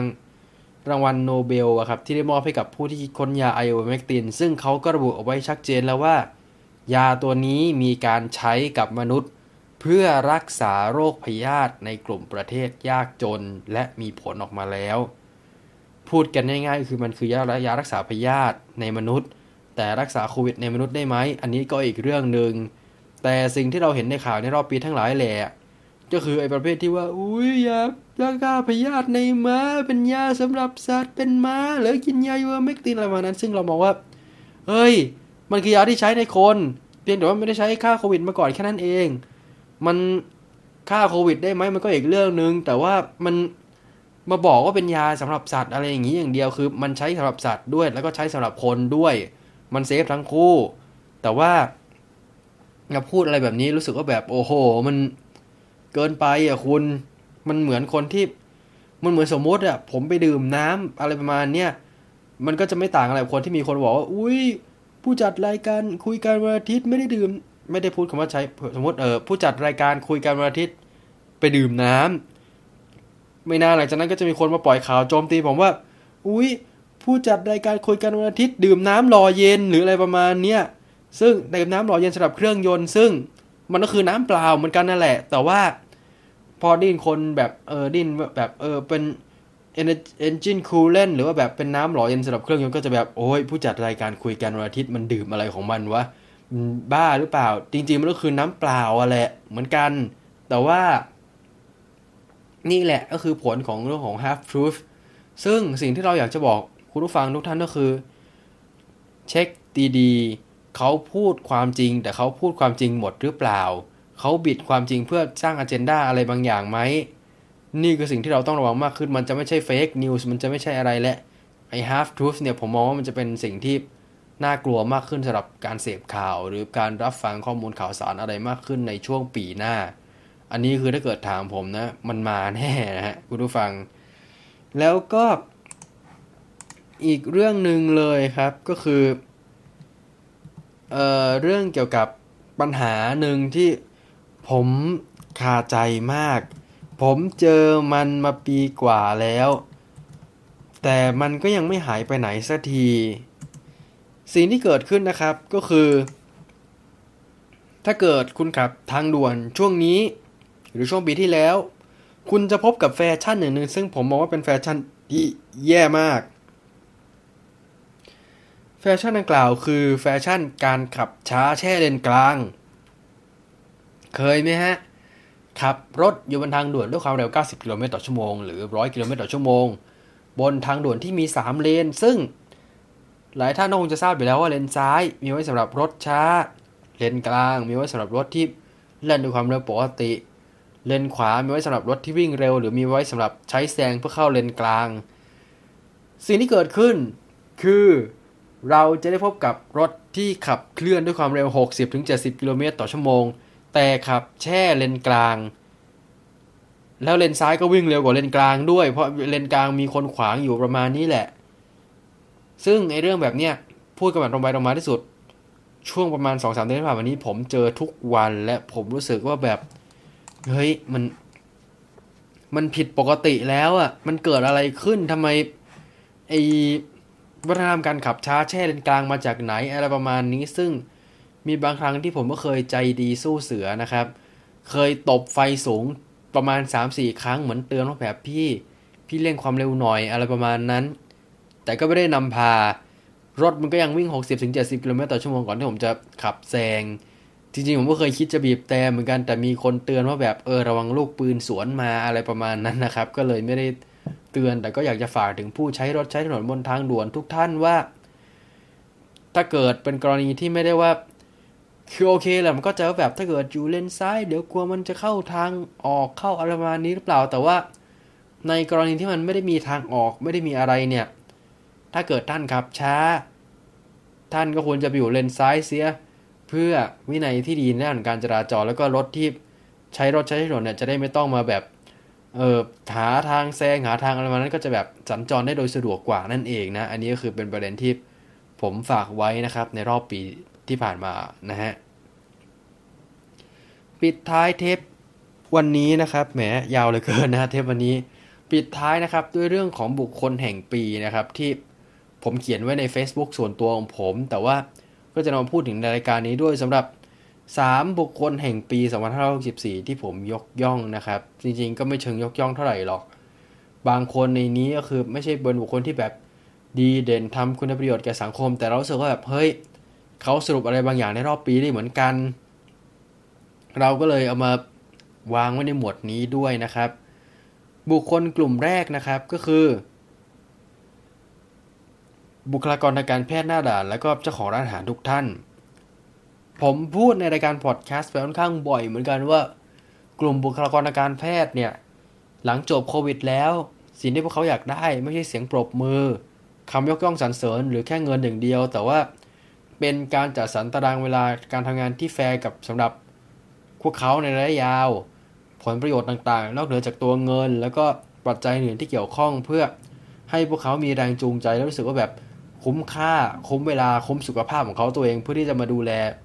คนอื่นๆ ดูแลประชาชนในตำบลท้องที่ณแห่งนั้นประมาณนี้ครับ ไม่ใช่ว่าจบโควิด ก็ทอดทิ้งแพทย์อะไรประมาณนี้ไปเลยควรจะมีการดูแลบุคลากรทั้งแพทย์ อสม พยาบาล ไปจนถึงหน่วยงานที่เกี่ยวข้องเช่น มูลนิธิที่เกี่ยวข้องกับการไปเก็บศพหรืออะไรต่างๆที่เกี่ยวข้องประมาณเนี้ยเสร็จตรงนี้ควรดูแลพวกเขาให้ดีนะครับเพื่อที่ว่าพวกเขาจะได้ไม่ย้ายไปเอกชน เพราะมองว่าแบบทั้งเวลาในการทำงานแล้วก็รายได้มันจูงใจกว่าประมาณนี้ คือโอเคแหละเอกชนเงินเยอะกว่าอะไรประมาณนั้น แต่ว่าในส่วนของภาครัฐเนี่ย ก็ควรจะมีการเรื่องของรณรงค์ประชาชนให้ดูแลตัวเอง ป้องกันตัวเอง อย่าใช้ยาพร่ำเพรื่ออะไรประมาณนี้ด้วย ควบคู่ไปกับการหาการให้ประชาชนเข้าถึงสิทธิในการรักษาสุขภาพได้อะไรประมาณนี้ควรจะ balance ทั้ง 2 ประเด็นนี้ให้เท่ากันนะครับ เพื่ออสิ่งที่ดีเกี่ยวกับวงการสาธารณสุขในบ้านเราในระยะยาวนั่นเองนะฮะขณะที่ผู้เจ้าของร้านอาหาร ผมมองว่าพวกเขาเป็นบุคลากรด่านหน้าอีกคน แต่ไม่ค่อยได้เครดิตเท่าไหร่ เพราะว่ากลุ่มบุคคลเหล่านี้เนี่ย เวลามีเคสโควิดปุ๊บ พวกเขาต้องปิดร้านทันทีสูญเสียรายได้โน่นนี่นั่น ซึ่งก็จะมีคนบางกลุ่มที่บอกว่า โอ้ยมันสั่งอาหารได้มันอะไรได้ ยอดเดลิเวอรี่กับยอดขายหน้าร้านมันไม่เท่ากันนะฮะถ้าที่ผมเห็นหลายร้านมันจะตกอยู่ในข่าวขายประมาณนั้น แล้วก็ สิ่งที่เกิดขึ้นก็คือ มาตรการช่วยเหลือเยียวยาร้านค้าเหล่านี้ก็จะมีไม่ค่อยมากนัก มีก็จะลงประมาณแบบคนละครึ่งหรืออะไรประมาณนั้น แต่ว่าเราก็มองว่า หลังจากตรงนี้เนี่ย ถ้าเกิดมันมีอะไรขึ้นมาอีก ร้านเหล่านี้เขาก็บอกว่า สายป่านเขาจะขาดแล้ว ร้านอาหารจำนวนมากก็จะต้องปิดตัวลงหรืออะไรประมาณนี้ครับ นี่ยังไม่นับสถานบันเทิงที่ปิดมายาวนานแล้วนะครับเราก็ต้องรอดูกันต่อไปว่า หลังจากนี้เนี่ยจะมีหน่วยงานใดเข้ามา ยื่นมือให้การความช่วยเหลืออะไรต่างเพิ่มเติมเกี่ยวกับร้านค้าเหล่านี้หรือเปล่าประมาณนี้นะครับ บุคคลแห่งปีรายต่อไปอันนี้ก็คือจะเป็นบุคคลแบบที่ผมบอกนะครับ ว่าแบบไม่ได้แบบเออทำเรื่องของเป็นบุคคลที่ผมมองว่าแบบเออยกย่องสรรเสริญอะไรประมาณนั้น แต่เรามองว่าผู้ชายคนนี้เนี่ย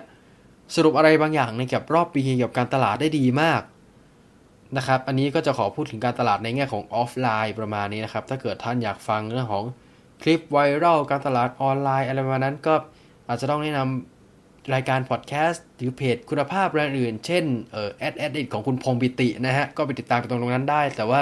ในส่วนของออฟไลน์เนี่ย มีผู้ชายอยู่คนหนึ่งที่สรุปตรงนี้ได้ดีมาก ถูกต้องครับ เชนธนา เราเห็นหน้าเขาบ่อยกว่าหน้านักการเมืองบางคนอีกนะฮะในรอบปีที่ผ่านมา เขาจะโผล่มา หลังรายการข่าวโผล่มา ช่วงเที่ยงเที่ยง ช่วงเย็นเย็นบ่ายๆประมาณนั้น เขาจะมาพร้อมกับพิธีกรลูกคู่ที่เป็นผู้หญิง พิธีกรลูกคู่ผู้หญิงก็จะมีหน้าที่คอยอุทานฮู้ว้าว และแนะนำสรรพคุณสินค้าต่างๆขณะที่ฝ่ายชายนี่คือคุณเจนธนา ซึ่งก็เป็นรุ่นพี่คณะผมเองนั่นแหละ แต่ว่าผมไม่เคยเจอนะครับ เขาก็บอกว่า จะคอยพูดสรรพคุณคอลลาเจนชงแล้วนะของแท้น้ำจะใสหรือไม่อย่างไรรวมไปถึงมีสตอรี่ของลูกค้ามายืนยันว่า ลูกค้าเนี่ย ซึ่งส่วนมากเป็นผู้สูงอายุเนี่ย ซื้อสินค้าไปแล้วเป็นอย่างไรบ้าง ที่สำคัญเลยก็จะมีการตอกย้ำโปรโมชั่น 1 แถม 4 หรืออะไรประมาณนี้นะครับ ซึ่ง ตรงนี้เนี่ย ก็จะเหมือนเป็นภาพจำของ ทางรายการของเขาไปแล้วที่มาซื้อเวลาตามช่องต่างๆ อะไรประมาณนี้ครับ เพื่อขายสินค้าในลักษณะดังกล่าวทำไมผมถึงเลือกผู้ชายคนนี้เข้ามาอยู่ใน list เขาคือตัวแทนของการตลาดในยุคที่หลายคนลงทุนกับสินทรัพย์ดิจิทัลหรือ Metaverse แต่เอาเข้าจริงแล้วการตลาดแบบคลาสสิกเลยที่เน้นการอัดโปรโมตตอกย้ำแล้วดูเหมือนจะล้าสมัยก็เป็นการตลาดที่ยังได้ผลอยู่ในโลกของการตลาดออฟไลน์ ซึ่ง หลังจากที่ คนโฆษณาไปทำโฆษณาซึ้งกินใจหรือทำอะไรฮาๆมากว่า 10 กว่าปี เราก็ back to basic อีกครั้งจากการตลาดลักษณะดังกล่าว ซึ่งมันก็ยังสืบเนื่องไปถึงโฆษณาทีวีทุกวันนี้ด้วยนะฮะ ที่ในรอบ 2-3 ปีที่ผ่านมา โฆษณาทีวีเทรนด์ตอนนี้ก็จะไม่ได้เป็นเน้นโฆษณาที่ฮาเน้นขายไอเดียหรืออะไรแปลกๆ แล้วเพราะตรงนั้นก็จะไปออนไลน์ที่ไม่มีข้อจำกัดด้านเวลาหรือกองเซ็นเซอร์แทน แต่ว่าโฆษณาทีวีทุกวันเนี้ย ก็จะเหมือนกันหมด คือเน้นเพลงโฆษณาที่หลอนประสาท เช่น โฆษณาสฟิงโกไมอีลิน โฆษณาเก้าบาททุกวันของลาซาด้าที่พี่แม็กวงภูมิจิตเป็นผู้แต่งเนื้อนะฮะ เพลงโอเคเฮอร์เบิลเพลงโฆษณา Shopee เพลงโฆษณาเดจกิฟหรือเพลงโฆษณาแห่งปี 2564 อย่างเพลงโฆษณา Aerosoft ที่ผมยกให้เป็นโฆษณาแห่งปี 2564 จริง ๆ ทั้งที่มันผลิตแค่ 24 ชั่วโมง แต่ว่าพอ ถ่ายทอดบอลยูโรเมื่อไหร่ผมก็รอดูโฆษณานี้ทุกที รอดูมากกว่าฟุตบอลจริงๆอีกนะครับคุณผู้ฟังแล้วก็ มันก็สะท้อนว่า สิ่งที่โฆษณาทีวีโหยหากันทุกวันนี้มันไม่มีอะไรมากกว่าการทำเพลงโฆษณาให้ติดหู และการยิงสปอตให้ถี่ที่สุดเท่าที่จะเป็นไปได้ ซึ่งนี่คือวิธีการตลาดของบ้านเราในช่วงทศวรรษที่ 70-80 ชัดๆ แต่หลังจากที่โฆษณาอย่างที่บอกไปแล้วว่าโฆษณาแบบ ระเบิดภูเขาเผากระท่อมขายความแปลกใหม่ไปลงที่ออนไลน์กันหมดเนี่ย ตลาดทีวีก็จะเน้นวิธีที่คลาสสิกทุกคนคุ้นเคย แล้วก็ใช้งานง่ายแทนนะครับพี่เชียนก็เลยเป็นเหมือนตัวแทนของการตลาดแบบย้อนยุค ที่หลายคนจะมองว่ามันเชยมันอะไรมานั้น แต่มันก็พิสูจน์แล้วว่าการด้านการใช้ความถี่ในการออกทีวีบ่อยๆ การบอกย้ำเรื่องโปรโมชั่น ก็กลายเป็นเรื่องของการตลาดในทางทีวีที่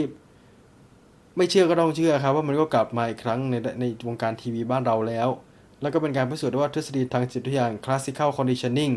ก็ยังคงได้ผลอยู่เสมอนะครับ จนถึงทุกวันนี้ กลุ่มบุคคลกลุ่มที่ 3 นะครับ ที่ผมจะพูดถึงเรื่องของบุคคลแห่งปี ก็คือเรื่องของ Wall Street Bets ซึ่งเอาจริงผมคงจะไม่ลงดีเทลเยอะอะไรมาก เพราะว่าคุยกันวันอาทิตย์ตอนเทปต้นปีก็พูดถึงพวกเขาไปแล้วว่าพวกเขาทำอะไรบ้างแต่สรุปก็คือ พวกเขาแห่ซื้อหุ้นร้านขายเกมอย่าง GameStop เพื่อสั่งสอนกลุ่ม hedge fund ที่ต้องการช็อตหุ้นดังกล่าว สรุปเร็วๆนะครับก็คือ มันจะมีกลุ่มที่จ้องหาผลประโยชน์จากหุ้นที่ราคาตกลงเรื่อยๆ ตกลงเรื่อยๆ เพราะเหมือนแบบไปกู้เงินเพื่อมาซื้อหุ้นเหล่านี้ครับ แต่ว่าพอไอ้ Wall Street Bets พวกเนี้ยซึ่งเป็นกลุ่มที่ซื้อหุ้นด้วยอารมณ์ไม่ได้มีความรู้เรื่องการลงทุนหรือเรื่องอะไรเลยคือ เอาเงินสำรองเลี้ยงชีพเอาเงินอะไรมานั่นมาทุ่มซื้อหุ้นแบบบ้าบอคอแตกมาก แล้วก็ซื้อกันแบบอุปทานหมู่หรือ meme stock เนี่ยเหมือนเป็นมีมแชร์ต่อๆกัน แต่นี่คือแบบซื้อต่อๆกันเหมือนอุปทานหมู่ทำให้หุ้น GameStop เนี่ยขึ้นเร็วมากไอ้พวกที่กู้เงินมาซื้อหุ้นไอ้กู้เงินมาแบบจ้องเออเก็งกำไรจาก GameStop จากราคาหุ้นที่ลดลงก็กลายเป็นว่าต้อง ซื้อหุ้นคืนกลับมาในราคาที่แพงขึ้นทำให้กลุ่ม hedge fund ดังกล่าวที่จ้องหาผลประโยชน์จากหุ้นที่ตกลง GameStop เนี่ย ล้มละลายไปเป็นจำนวนมาก ส่วนตัวผมมองว่ามันคือมหกรรมล้มยักษ์ที่เท่มาก แล้วก็เป็นเคสประวัติศาสตร์เลยที่สะท้อนให้เห็นว่าสังคมออนไลน์ถ้าเกิดรวมตัวทำอะไรกันก็ได้ขึ้นมาจริงๆอะ่ะมันเจ๋งนะมันมี power ของมันอยู่แล้วที่สำคัญก็คือ Reddit มันไม่ได้เป็นแค่เว็บพันทิปสำหรับโลกตะวันตกอีกต่อไปแล้ว นี่นะครับก็คือเรื่องของบุคคลแห่งปี 3 คนที่ผมนำมาสรุปให้ในเทปรายการวันนี้นะครับ แล้วก็ทั้งหมดนี้นะครับก็คือคุยกันวันอาทิตย์เทปสุดท้ายประจำปี 2564 นะครับก็ห่างหายไปนานนะครับ อาจจะมีพูดตะกุกตะกักบ้างนิดหน่อยก็ขออภัยมาณที่นี้นะครับ ถ้าเกิดท่านฟังมีข้อติชมเสนอแนะอะไรไงก็แจ้งมาได้นะครับที่ skfrommadworld@yahoo.com นะครับหรือไปที่เพจฮาร์ดคุกตาโตพอดแคสต์ได้นะครับ ช่วงนี้ก็ นานๆอัปเดตทีทีแล้วก็ล่าสุดก็มีเขียนรีวิวหนังสือเล่มหนึ่งที่ผมชอบมากนะครับ ตรงในเพจด้วยก็คือเป็นหนังสือว้าวุ่นวายหรือว่าเป็นรวมเรื่องสั้นชุดว้าวุ่นเล่มที่ 2 นะครับ ใครที่โตในช่วงทศวรรษที่ 80-90 ก็คงจะคุ้นเคยกับหนังสือรวมเรื่องสั้นเล่มดังกล่าว ดีก็มีภาคต่อมาแล้วนะครับ ก็ผมก็ได้รีวิวไว้นะครับ ในเพจดังกล่าวก็ไปอ่านกันได้นะครับ อ้อเกือบลืมฮะ ก็สำหรับโควิด -19 นะครับ ก็แอบมาบอกตรงนี้ก็แล้วกันว่าสำหรับท่านที่กังวลว่า เออไอเวอร์เมกตินหาซื้อไม่ได้ เพราะในเมืองไทยเป็นยาที่แบบยังไม่มีกฎหมายรับรองหรืออะไรประมาณนี้ แล้วอยากป้องกันโควิด นอกเหนือจากสูตรฟ้าทะลายโจรที่บอกว่ากิน 4 เม็ด3เวลาหลังอาหารแล้วเนี่ย ก็จะมีของวิตามิน วิตามินซี1,000 มิลลิกรัม วิตามินดี5,000 IU อ่า Quercetin 500 มิลลิกรัม แล้วก็ zinc 50 มิลลิกรัม ทั้งหมดนี้กินอย่างละเม็ดตามโดสที่บอกไปประมาณนี้ครับ ก็คือจะมีบางคนที่บอกว่า เออ มีหมอบางคนที่ออกมาบอกว่ามันได้ผลหรืออะไรประมาณนั้น แต่ว่าอันนี้คือผมไม่รับรองผลนะ อันนี้ก็คือเหมือนนำมาเล่าให้ฟังเฉยๆเผื่อมีท่านใดรู้สึกว่าแบบระแวงอยากหาอะไรมาตุนไว้ก็กินตามนี้แต่ได้ผลไหมอันนี้ไม่ทราบเหมือนกัน เพราะว่าต้องรอดูระยะยาวต่อไปอีกทีนะฮะ ก็แจ้งไว้ประมาณนี้คร่าวๆนะครับ ขอทุกท่านปลอดภัยและห่างไกลจากโรคร้ายนะครับ กลับมาพบกับคุยกันวันอาทิตย์ได้ในโอกาสต่อไปนะครับสำหรับวันนี้สวัสดีครับ